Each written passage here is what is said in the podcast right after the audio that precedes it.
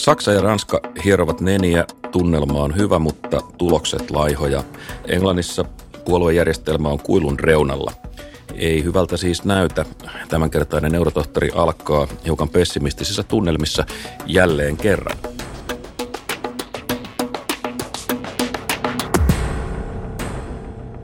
Minä olen Matti Apunen ja mun seurassani on Euroopan vuoteen äärellä tohtori Vesa Vihriälä. Huomenta Vesa. Huomenta.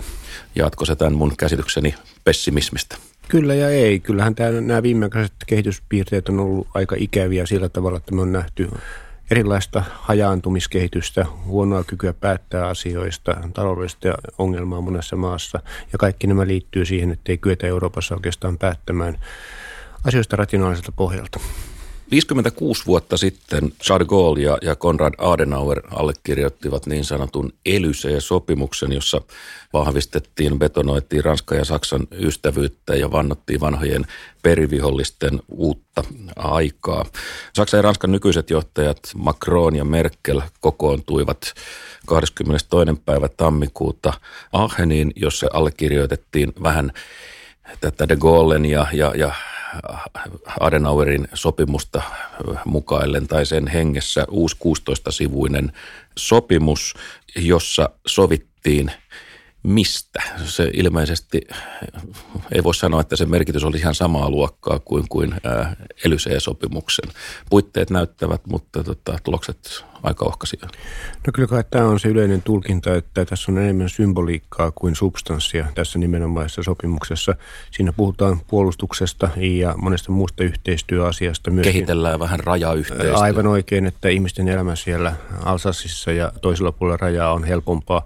Mutta se tärkein viesti kaiketi on se, että sekä Saksassa että Ranskassa ajatellaan edelleen poliittisella tasolla vahvasti niin, että näiden kahden maan yhteistoiminta, yhteinen näkemys Euroopan kysymyksistä täytyy olla jotakuinkin samanlainen, jotta asioita voidaan hyvin hoitaa, jotta Eurooppa voi toimia ja huolehtia omista eduistaan. Ja mä luulen, että tätä voi pitää tavallaan Euroopan hyvän kehityksen välttämättömänä ehtona, mutta ei riittävän niin kuin sanotaan, että helvettiin on kivetty hyvillä aikomuksilla ja niitähän Euroopassa riittää, mutta että jos me ajatellaan tätä eurobudjettiajatusta, meidän pitäisi vahvistaa ja kehittää. Eurobudjettia ei ole tapahtunut paljon mitään. Me otetaan konkreettinen esimerkkityyppiä. Digitaalivero, ranskalaiset ja saksalaiset ei näytä pääsevän siitä yksimielisyyteen ja ranskalaisilla alkaa jo käymipalaa ja ovat sitä mieltä, että he ottavat sen käyttöön ihan omin voimin. Ja, sitten me hypistellään jotain rajayhteistyötä, niin ää, ei tämä nyt kauhean vakuuttavalta tunnu. No ehkä näinkin voi sanoa, mutta toisaalta on kyllä tärkeää indikoida siitä, että – keskeiset jäsenmaat toimivat yhteiseltä pohjalta. Siitäkin huolimatta, että konkretia jää joskus vähäiseksi.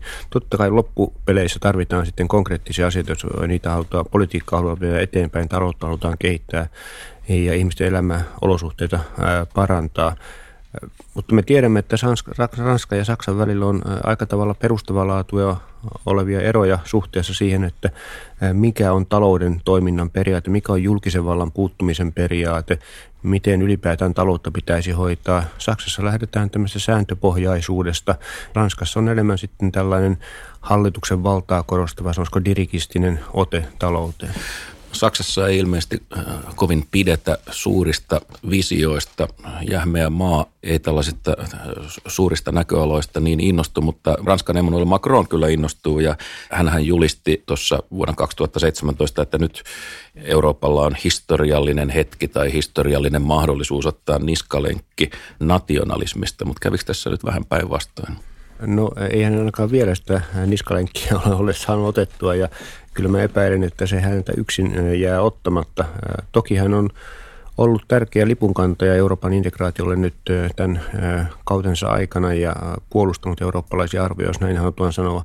Mutta aika kiinnostavaa, että Ranskassa on Macron, joka on tämän tyyppinen lipunkantaja ja ehkä suurten ideoiden esille nostaja. Ja Saksassa on sitten edelleen liittokanslerina henkilöitä voidaan pitää ihan äärimmäisenä pragmatismina, käytännönläheisenä ihmisenä, jolla todellakaan ei ole suuria visioita esitettävänä joka viikko, eikä kovin usein myö, pidemmälläkään aikajänteellä. Sen sijaan hän on erittäin määrätietoinen pyrkiessään saamaan ratkaisuja konkreettisiin kysymyksiin. Ne eivät tule aina kauniita, ne tulevat hitaasti, mutta hän kuitenkin niitä saa. Tämä on aika mielenkiintoinen asetelma, jos halutaan katsoa todella ääripäät poliittisessa asennoitumisessa, visioiden maalaaja ja käytännön toteuttaja. Emmanuel Macron äh, on puhunut usein Euroopan suvereniteetistä tai eurooppalaisesta suvereniteetista, jolla tietysti tarkoitetaan siis Euroopan asemaa suhteessa Kiinaan, äh, Yhdysvaltoihin, muuhun äh, maailmaan. Tämä kuulostaa sinänsä ihan järkeenkäyvältä ja kannatettavalta. Mitä hän oikein tällä käytännössä tarkoittaa? No kyllä mä luulen, että se on nimenomaan tällainen iso idea siitä, että Euroopan täytyy olla Yhdysvaltoihin, Kiinaan verrattava maailmanvalta taloudellisesti ja poliittisesti määrittämässä niitä pelisääntöjä, joissa maailmassa toimitaan sekä taloudessa että politiikassa. Mä luulen, että tämä on se perusidea. Mutta täytyy muistaa, että Euroopan edellytykset tämmöiseen rooliin pääsemiselle ovat sanoisiko vaatimattomat siinä mielessä, että Euroopan talouden suhteellinen koko on koko ajan pienenemässä, osuus maailmantaloudesta on pienenemässä, väestö vanhenee ja vaatii erityisiä ponnistuksia, jos se tässä suhteessa haluaa olla vaikuttava maailmassa. Ja asia ei ollenkaan auta tietenkään se, että sitten kun tulee konkreettisia kysymyksiä, joissa pitäisi ikään kuin toimia yhteisesti, esimerkiksi näissä kansainvälisissä järjestöissä edustautua Euroopan unionin pohjalla tai euroalueen pohjalla, niin yksikään jäsenmaa, jolla nyt on edustus esimerkiksi IMFssä, kansainvälisessä valuuttarahastossa, ei halua luopua kansallista edustuksestaan sen hyväksi, että olisi eurooppalainen edustus. Hyvä. Me onnittelemme Saksaa ja Ranskaa Aachenin sopimuksesta ja iloitsemme elsassilaisten puolesta siitä, että rajan yli on nykyisin helppo käydä. Mutta katsotaan vähän vielä Isoa Britanniaa, jossa on tilanne varsin, varsin mielenkiintoinen. Kuten hyvin tiedetään, niin pääministeri Theresa May hävisi Brexit-äänestyksen hämäläislukemin 432-202, koska sä olet pesäpallomies, sä et kuitenkaan tiedä, eh, mitä on hämäläislukema. Ei pienintäkään käsitystä, musta Tappara tai Ilves ei tee näin paljon maalia edes kaudessa. No sä oot ihan oikealla jäljellä. Hämäläislukemat tarkoittaa yli kymmentä tehtyä maalia vastustajan verkkoon. Toisin sanoen May kärsi murskatappion, mutta jäi, jäi silti paikalleen. Hän on menettänyt 11 ministeriä noin, noin vuoden eh, aikana. Kuka tällaiseen pumppuun enää enää, enää uskoa? No eipä taida kovin moni uskoa, että kyllähän on siinä ikä asemassa hallitus jatkaa paremman puutteessa, koska ei oikeastaan ole löytynyt vielä mitään kunnon vaihtoehtoa tälle. Ja hän on tietysti henkilönä aika jääräpäinen, jos näin halutaan sanoa. Mutta että tosiasiassa näyttää olevan niin, että valta on alkanut liukua häneltä enemmän parlamentin suuntaan. Parlamentissa on tälläkin hetkellä ainakin pari erilaista aloitetta, jolla pyritään rajoittamaan hänen toimintavapauttaan tämän Brexitin suhteen ja jäänyt nähtäväksi, miten näissä käy. Apropos parlamentti, nyt kun hallituksen auktoriteetti on, on ohentunut, niin samaan aikaan parlamentissa puolueet näyttäisi, nämä perinteiset valtapuolueet, ne on hajoamassa osiin tai, tai fraktioihin. Syntyy jopa vähän tällaisia yrityksiä luoda alliansseja yli, yli tämän perinteisen vasemmisto-oikeisto rajan. Siellä on People's Vote Group, joka yrittää olla jonkunlainen tällainen cross-party-ryhmä – on uumoiltu, että sen ympärille voisi syntyä tällainen uusi sentristipuolue. Siellä on konservatiivien puolella on, on oma tällainen tiukka fraktionsa. Sitten on tietysti lojalistit ja, ja, ja pehmeät brexitöörit. Toisin sanoen vanhat puoluerajat ohenee. Onko tämä nyt väliaikainen juttu vai näetkö tässä siementä johonkin isompaan muutokseen? No tietysti täytyy tunnustaa, että en ole Britannian puoluepolitiikan erityinen asiantuntija, mutta kyllä tässä on ilmeisesti sellaista hajoamista tapahtumassa, jolla voi olla pitempi kestoisiakin vaikutuksia. Ja riippuu varmaan nyt tämän Brexit-prosessin tuloksesta.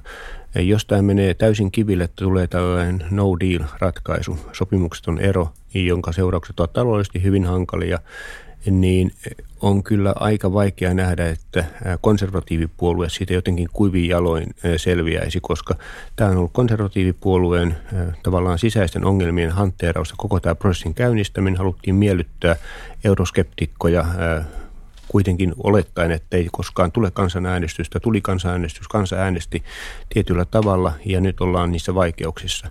Ja jos tämä nyt sitten kärjistyy siihen, että meillä on todella katastrofaalinen tilanne Britannian taloudessa ja politiikassa, niin kyllä se eh, hajottaa varmasti konservatiivipuolueen pahoin, eikä, eikä se tule olemaan merkittävä voima moneen vuoteen eh, Britanniassa. Mutta mitä muutoin tapahtuu, sitä on vaikeampi sanoa, koska myöskin Labour on pahasti hajallaan ja, ja tota, kiinnostava äh, havainto on, että, että liberaalidemokraatit, jotka ovat ainoa puolue, joka on jollakin tavalla johdonmukaisesti puolustanut Euroopan integraatiota ja Britannian jäsenyyttä, EU-ssa, niin ei ole pystynyt nousemaan tässäkään asetelmassa. Että on hyvin vaikea sanoa, että mitä siellä tulee tapahtumaan. The Economist-lehden kolumnisti Beighout, hyvin asiantunteva hahmo, niin hän oli sun kanssa samaa mieltä ja sanoi, että jos tulee no deal Brexit ja sitä seuraa tämmöinen taloudellinen kaos, niin, niin hän ennusti, että, että konservatiivit on oppositiossa hyvin pitkään, jopa, jopa vuosikymmeniä. Ja hän ennusti, että Britannia palaa noin vuoteen 1850, jolloin maata hallitsivat erilaiset fraktiot ja hallitukset vaihtuivat yhtä mittaa.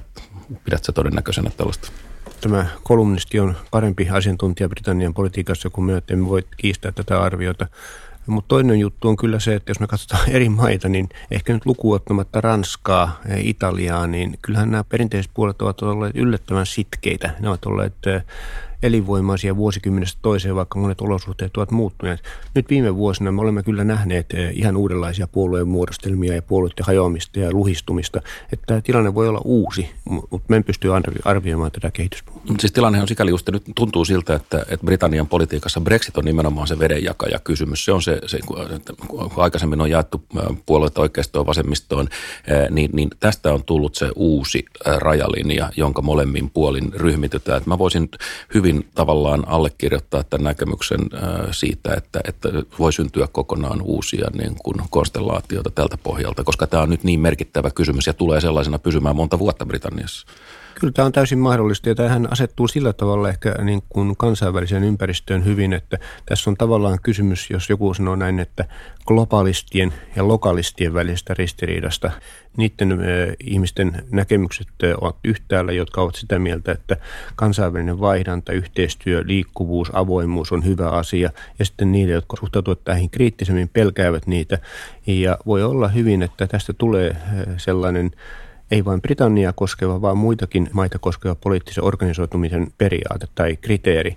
Minkä muodon se sitten saa, niin sitä on vaikea sanoa, koska meillä on tietysti tämä historian painolasti. On olemassa organisaatiot, on olemassa puolueet, on olemassa traditiot. Ja nyt tämä leikkaa niitä pahasti tämä uusi asetelma ja mitä sitä kehkeytyy, niin kyllä sitä on hirveän vaikea arvioida. Brexitöörithän on sitä mieltä, että tämä saattaa olla, niin kuin he sanoo, blessing in disguise, siunaus valeppuvussa koko tämä hämminki. He tarkoittavat sitä, että mukavuuden haluinen eliitti saa tässä nyt tällaisen niin kuin shokkiherätyksen ja että tämä voi johtaa siihen, että, että britit joutuu katsomaan omaa hallintoaan kokonaan uudelleen ja miettimään, että onko se enää niin kuin ajan tasalla. Onko tässä ajatuksessa minkäänlaista krediittiä? Kyllä mä luulen, että kaikki isot kriisit johtuvat aina uudelleenarviointeihin. Mukaan luettuna sitten siihen, että onko se poliittinen organisoitumisen tapa ja päätöksentekomenettelyt, ovatko ne ajanmukaisia, ovatko vastaavatko ne niihin tarpeisiin, joita kulloinkin on olemassa. Ja kyllä mä luulen, että tämän tyyppinen pohdinta tulee vastaan. Kiinnostavaa kyllä on, että monet kovat brexitöörit, nämä, jotka ovat ikään kuin konservatiivien puolella tätä ajaneet, näyttävät pikemminkin äänestävän jaloillaan toiseen suuntaan yksi iso yritysjohtaja juuri päätti ilmoittaa, että hän siirtää pääkonttorinsa Singaporeen Britanniasta tässä nyt viime viikolla. No niin, seuraamme tilannetta. Tämä oli Eurotohtori 24. päivä tammikuuta. Me palaamme ääneen kahden viikon kuluttua silloin jälleen Euroopan vuoteen äärellä Eurotohtori Vesa Vihriälä.